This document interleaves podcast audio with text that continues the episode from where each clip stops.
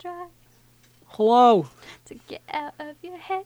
Yes, break a sweat, baby. Tell I have been drinking before this episode, so Are you know. buzzed? No, No, okay. tipsy if anything. Are you really? How much Jameson did you put in that? Enough. If I knew this was gonna be a drunk episode, I would have had more. Meh. But it's fine because we're talking about prohibition, where it's like the lack of alcohol, so it should be. It, it's only We're pouring one out for the boys. Yep. Pour one out for what is it called? Pour one out for the. pour one homies? out for the homies. we're pouring one out for the collective homie of 1920s. Except we're pouring it out into our mouth. yeah, I'm not gonna pour one out for you guys because you wouldn't want us to waste the alcohol. So I appreciate you letting me drink this. You didn't have alcohol back then, so thank you for your struggle. We appreciate your We have alcohol sacrifice. today. Anyways, hello everyone, and welcome back to Fast Pass, the history podcast that has uh, relatively short episodes. Once again, it is I, Jason. What are you doing? What do you mean? I mean, I'm just introducing the episode. Is this because Enron was 45 minutes long? No, of course not. Mm-hmm. Yeah, sure. Yeah. So, uh, you want you want to start over? Yep. Okay. okay. uh, hello, everyone, and welcome back to Fast Pass, the history podcast that usually is under 30 minutes. All right, now I know you're definitely talking about Enron. You talking shit? And like always, I am Jason, I'm Megan. and today we're going to talk about something that happened in the past that went on way longer than it should have. Look, it's not my fault that Alex spoke for 45 minutes. It's just an in-depth topic that needed to be talked about properly.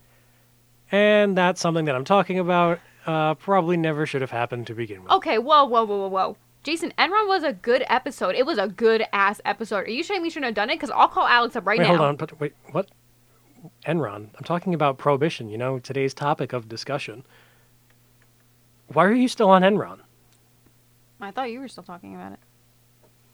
No, Enron was a great episode. It was jam packed full of information and issues that need to be discussed. Go check it out if you haven't already. Can this bit be over now? Yeah, now that I've shamelessly plugged one of our episodes in our current episode, I think the bit can be over now. so, on to the actual topic And. Prohibition in America. the 18th Amendment. Prohibition in America. The ban on alcohol. The big dumb. The. Just start the uh, episode. Okay. Wow, you make me sound like such a bitch. And that's the end of the second bit. Perfect. End scene. So, uh, preface to prohibition itself, let's talk about religion. I didn't think we'd find a way to bash religion in this episode, but cracks knuckles, I'm up for it. Oh, yeah, but we're not actually going to full on attack religion in this episode. We're just going to call people out on their hypocrisy and their perfectionism. Oh, I love that. So, in the 1820s and 30s, uh, there's widespread religious revivalism sweeping the United States of America. So they thought to attack alcohol. not just alcohol. See, the uh, rev- the religious revivalism made them want to perfect the homes that they live in, thus creating a quote perfectionist movement. There was the temperance movement as well as an abolitionist movement made by these God-fearing people. Yes, the one thing that um, religion did good things for was abolition movements. Yes. Uh, it was always women and um, and abolitionists who were together in this fight. Yeah. So that's a good thing about religion. Just make it noted that I said that. So they had some good intentions. So why did they attack alcohol?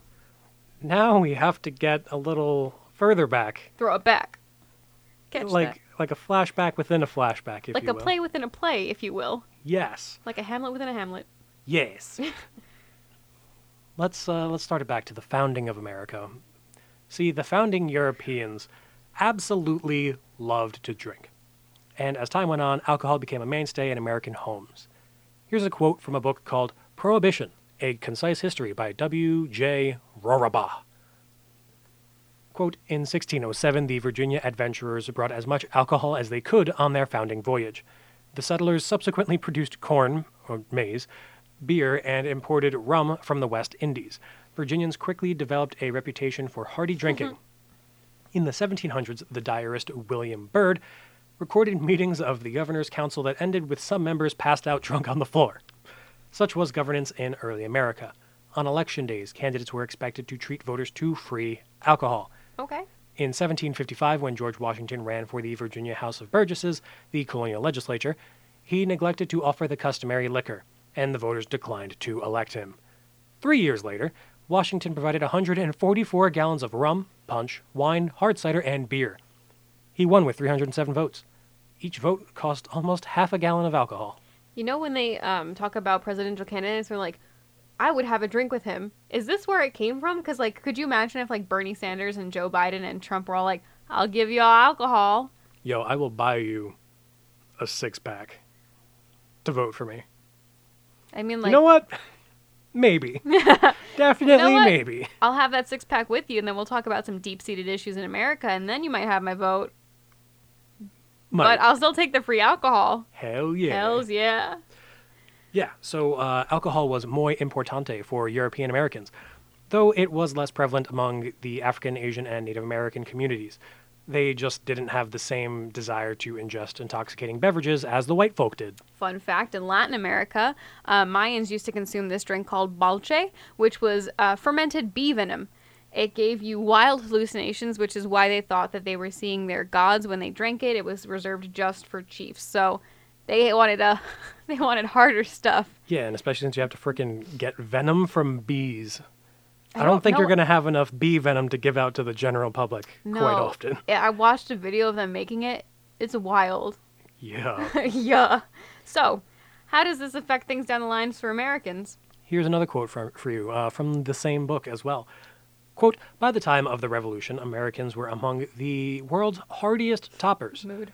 Indeed, much revolutionary activity took place in taverns, whether it was John Hancock and the quote Indians planning the Boston Tea Party, Thomas Jefferson penning and revising the Declaration of Independence in the back room of a Philadelphia drinking house, or recruiting sergeants buying drinks in a public house to entice uh, to entice recruits into the Continental Army.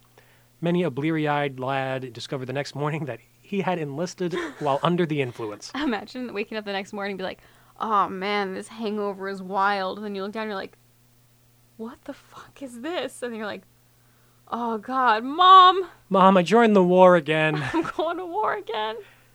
So, with Americans becoming the most hardy drinkers at this time, we essentially grew up to become an alcohol dependent nation. Have things really changed? well, I guess Not that really. Things have not changed. as we drink alcohol. this isn't a drunk episode. We're just enjoying a glass after a tough day of coronavirus. Yup. I guess this explains the whiskey rebellion in uh, 1794, though. Facts.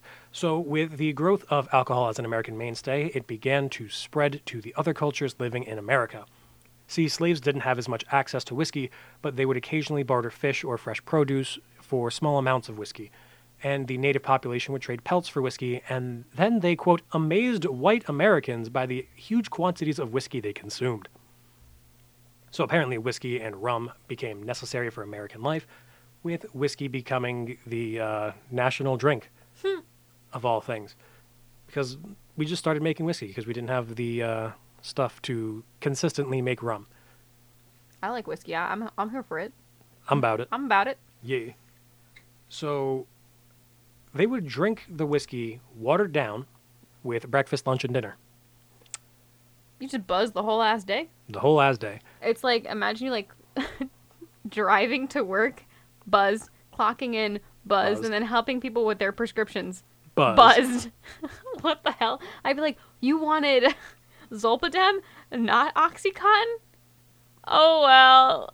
Like, I'd be giving blood pressure medicine to like depression patients. Yup. That sounds awful. Yup. Well, I guess I know why uh prohibition happened then. And that is our episode. Thank you so much. but no, it was wild. They drank whiskey watered down for every meal uh, because uh, the water wasn't filtered. And the cleanest thing they had was alcohol to like uh, clean Oh. their insides, I guess. Oh, okay. Well, that makes Some sense, yeah.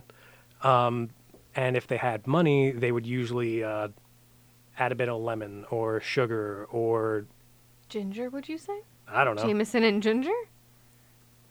I don't think they had. Uh, They didn't have ginger ale back then. I don't think they had ginger ale back then. But yeah, they would put other things in their drink, and uh, children would occasionally finish a parent's drink, especially if there was sugar at, sitting at the bottom. Hmm. Uh, the typical white American male would consume nearly half a pint of whiskey every day. Which is three times today's alcohol consumption rate. Whoa. Whoop, whoop, whoop. I'm calling the cops on all of them. All of them are quite breathalyzer test. inebriated from uh, from wake up, from sun up to sundown. They are Honestly, that kind of sounds exhausting. Imagine like you going through your whole day in a drunk stupor for every day of your life. Would that not get tiring? I mean, if that becomes your addictive? if that becomes your entire day, it's just like, okay, this is how it is now. This is my Mm. life. This is my life. But is it like a sad like, now this is my life, or is it like, well, this is my life? you know? I don't know. It it depends on the person because like you have people today who rely on certain medications and it's like, oh yeah, this is my life. At me though. I mean, I I would die without my medicine, but Yeah, but then there's these people who would go into withdrawal without their alcohol. So, So- okay. But they would eventually find out an issue with such dependency on their alcohol. Surprise, surprise. Quote As whiskey consumption rose after the American Revolution, it attracted attention. Medical doctors were among the first to notice the increase. More patients were having the shakes from involuntary withdrawal from alcohol, delirium tremens, nightmares, and psychosis were on the rise, and solo drinking of massive quantities in binges that ended with the drinker passing out became a new drinking pattern. Fun fact, that's one of the ways they think Edgar Allan Poe died. in a drinking binge. Well, he had like an intolerance to alcohol, so if he had like a glass, it'd be like he had 10 glasses. He couldn't handle his alcohol. Mm. So they think he got someone got him drunk and he like drunkenly stupered and fell into a Into a drain. gutter. Yeah, gutter. There we go. Nice. Yeah. Doctors such as Benjamin Rush, a signer of the Declaration of Independence, and one time chief physician of the Continental Army, who had first warned against the overuse of whiskey and other distilled spirits during the Revolution, became alarmed. Experts recognized that over time, drinkers needed to increase their use of alcohol to gain the same sense of euphoric satisfaction from drinking. Because they were building up a tolerance. Yep.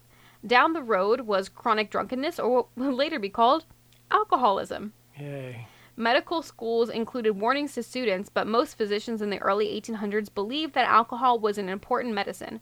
Physicians especially favored, can you give this one to me?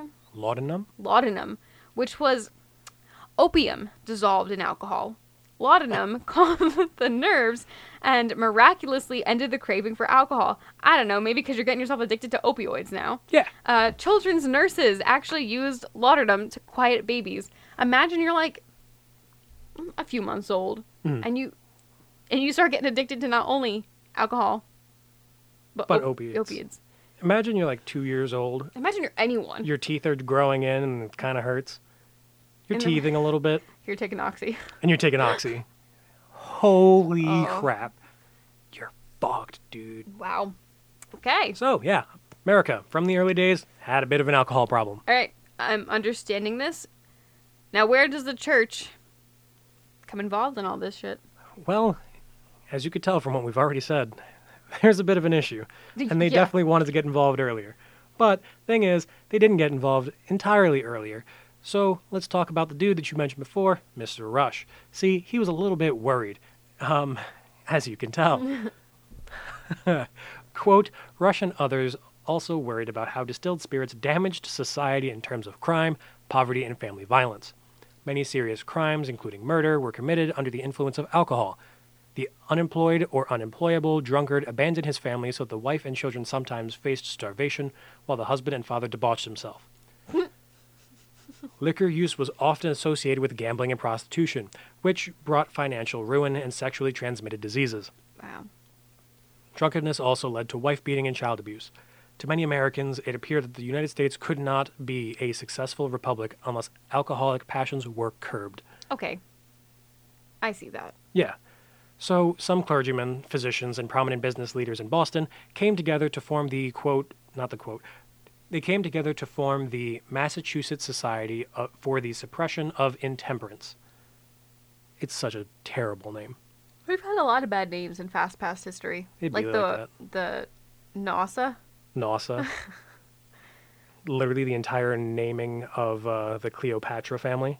yeah. Oh, yes, me Ptolemy 1 through 14 and Cleopatra 1 through 7.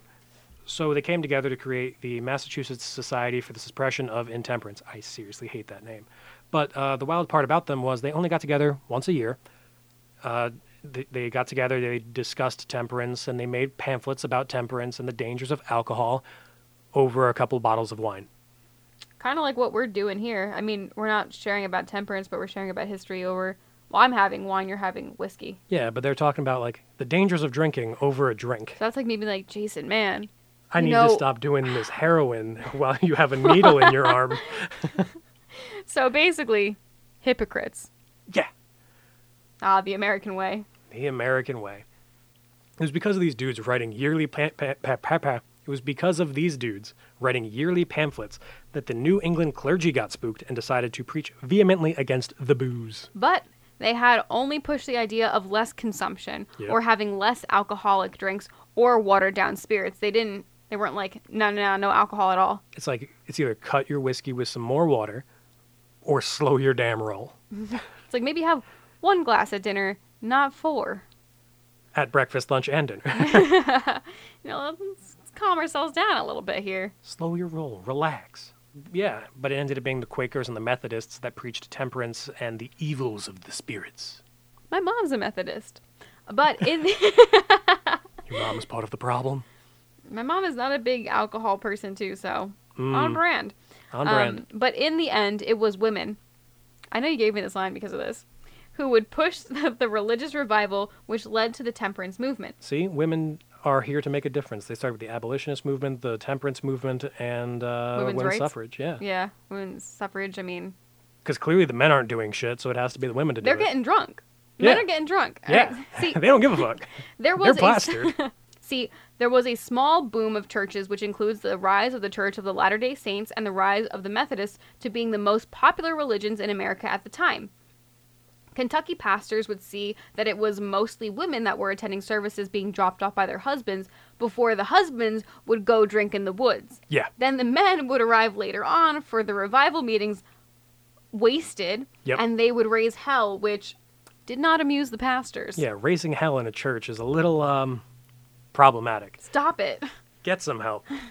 So it was these churches uh, that got sick and tired of people's bullshit. Hold on, I'm just gonna I'm gonna pause and I'm gonna sidetrack real quick. Apparently, there was a there was a member of the clergy who got so fucking pissed at these guys coming in and raising hell that they went out into the woods to like one of their campfires while they're out drinking, grabbed a burning log, shook it at them and threw it at them, saying the hellfire is going to come for you. Oh, wow. No, while these, throwing a flaming log. Wow, these pastors did not fuck around back then. God, no. So, yeah, it was these churches that began abstaining from alcohol and urging its members to do the same. One member even saying, quote, We may set it down as a probable sign of false conversion if he allows himself to taste a single drop. Though here they were talking about whiskey. It would not be until the 1830s where the evan- evangelists would redefine temperance to include all alcohol, not just hard liquor. Yeah. In 1917, after the U.S. entered World War I, we had our first federal taste of prohibition when Woodrow Wilson, I hate that man, Yep. instituted a temporary wartime prohibition in order to save grain for food. Which Makes I'll, I'll give him a point for that because that, that makes sense. That makes sense. Um, it was also that year that the 18th Amendment would be proposed, which is prohibition, and would receive passing three fourths support in 11 months, even though the bill had a seven year time limit for passing. So it they thought it was going to take seven years. It took 11 months. Goddamn. Goddamn. So the 18th Amendment would be put into effect on January 16th, 1919. And in October of 1919, Congress put forth guidelines to actually enforce prohibition in what is popularly known as the Volstead Act. Ah, that sounds familiar. Federal and local governments had issues enforcing prohibition throughout the 1920s. It was enforced better in rural areas where the bill had popularity, but in urban areas it was much more loosely enforced. Kind of like social distancing. Yep. Stay the fuck inside, guys. Stay the fuck home. But this time, you're allowed to have a drink. You can drink in your homes. America gave us alcohol for this moment. Get sloshed at home. Don't do it to other people. Don't expose. Don't Stay drink safe. and drive. Uh, people became even more creative when it came to drinking, so bootlegging became popular. Bootlegging is essentially the illegal manufacturing and sale of alcohol. People who would transport bottles of booze were known as bootleggers because of one tactic, which was to smuggle it in their boots or trouser legs. Could you imagine how that would look? You'd be like, wow, damn, that calf muscle is real good. What is your workout routine? Oh, you know, just a couple Coronas, um, maybe a Modelo, maybe some Jameson. Huh? lifts up leg, shows a little bit of ankle, and then like seven bottles of booze. It's like, oh shit, Oh shit. he doesn't actually have strong leg muscles. I should do that.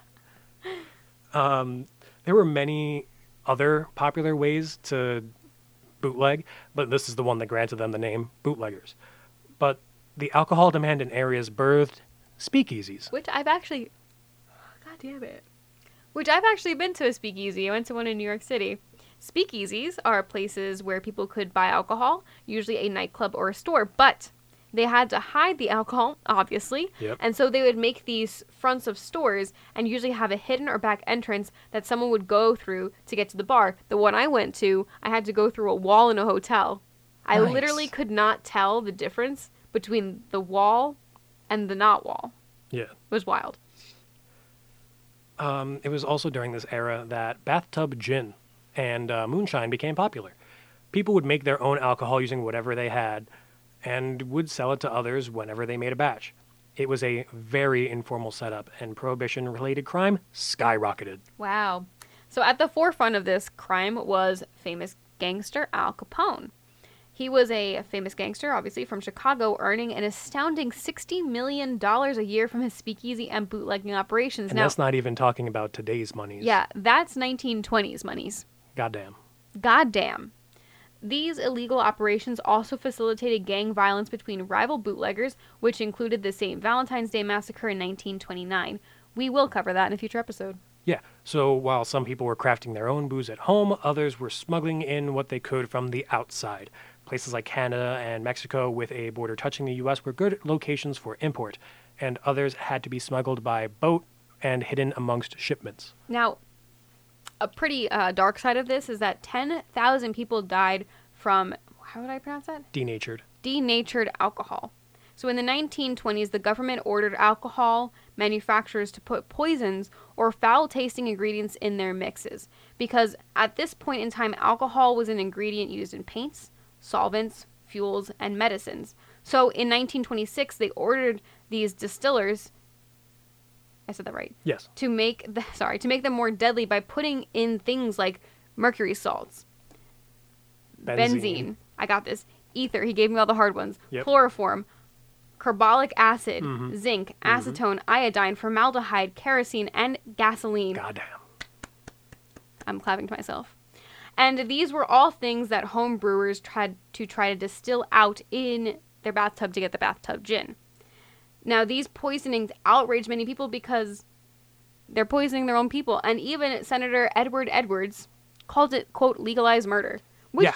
it is. Yeah. You're like, hey, I want them to stop doing this, so what if we put poison in the things that they use? You know what? If they're gonna do this, guys, we just don't want them to do this. So let's, Let's just just put. fucking kill them. Let's not put disgusting things in there. Let's put some deadly things in. Yeah, you know what? I think, I think they need their daily dose of formaldehyde. You know what?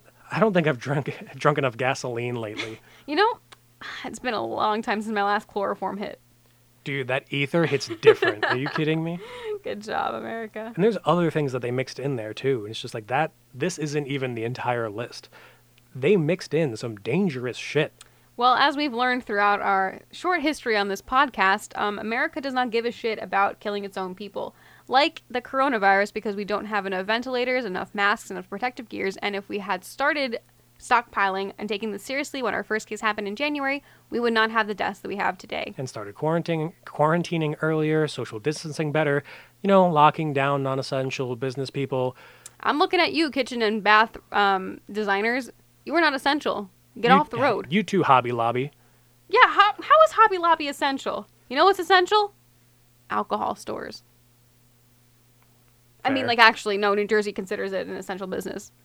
Good job, New Jersey, for getting me my Jameson. And my wine. Yeah, yeet. Anyways, uh, good job, America. And at this point in time, because we're jumping ahead a few years, the country is in the midst of the Great Depression and needed jobs and money. So, reopening the liquor industry sounded like a wonderful idea, other than wanting to get alcohol. But hey, Safely. Because you could get alcohol, but it's like, you could take die. this shot. You could die, or you could get drunk. There's a 50 50 chance of you getting fucked up It's or like, getting fucked up. it's like Russian roulette, but with worse odds. Yes. um, So reopening the the liquor industry sounded like a wonderful idea, and FDR, his entire thing while he was running was proposing the repeal of prohibition. FDR won over the very unpopular Herbert Hoover, I feel bad for Herbert. and he would propose the 21st Amendment to finalize the repeal of prohibition. In December of 1933, Utah provided the final vote necessary to repeal the ban on a federal level, though some still had it at a state or county level to this day. And the rest is history. Thank you guys so much for joining us again. If you would like to request um, sources for this episode, you can DM us or email us. We're FastPass1 on Twitter or FastPassPodcast at gmail.com for Yeah. emails. Um, if you want to engage with us and talk about this topic on Twitter or via email, we will do that. Yeah, We'd love to engage our listeners. Yeah. Um, if you have any requests for future episodes, you can contact us either way as well. yeah. And thank you guys so much for tuning in again. I hope you're all staying safe and healthy. We can get through this. And thank Yeah. you for listening and taking the time out of your day to spend with us. Yeah, yeah. And until next time, bye Bye-bye. bye.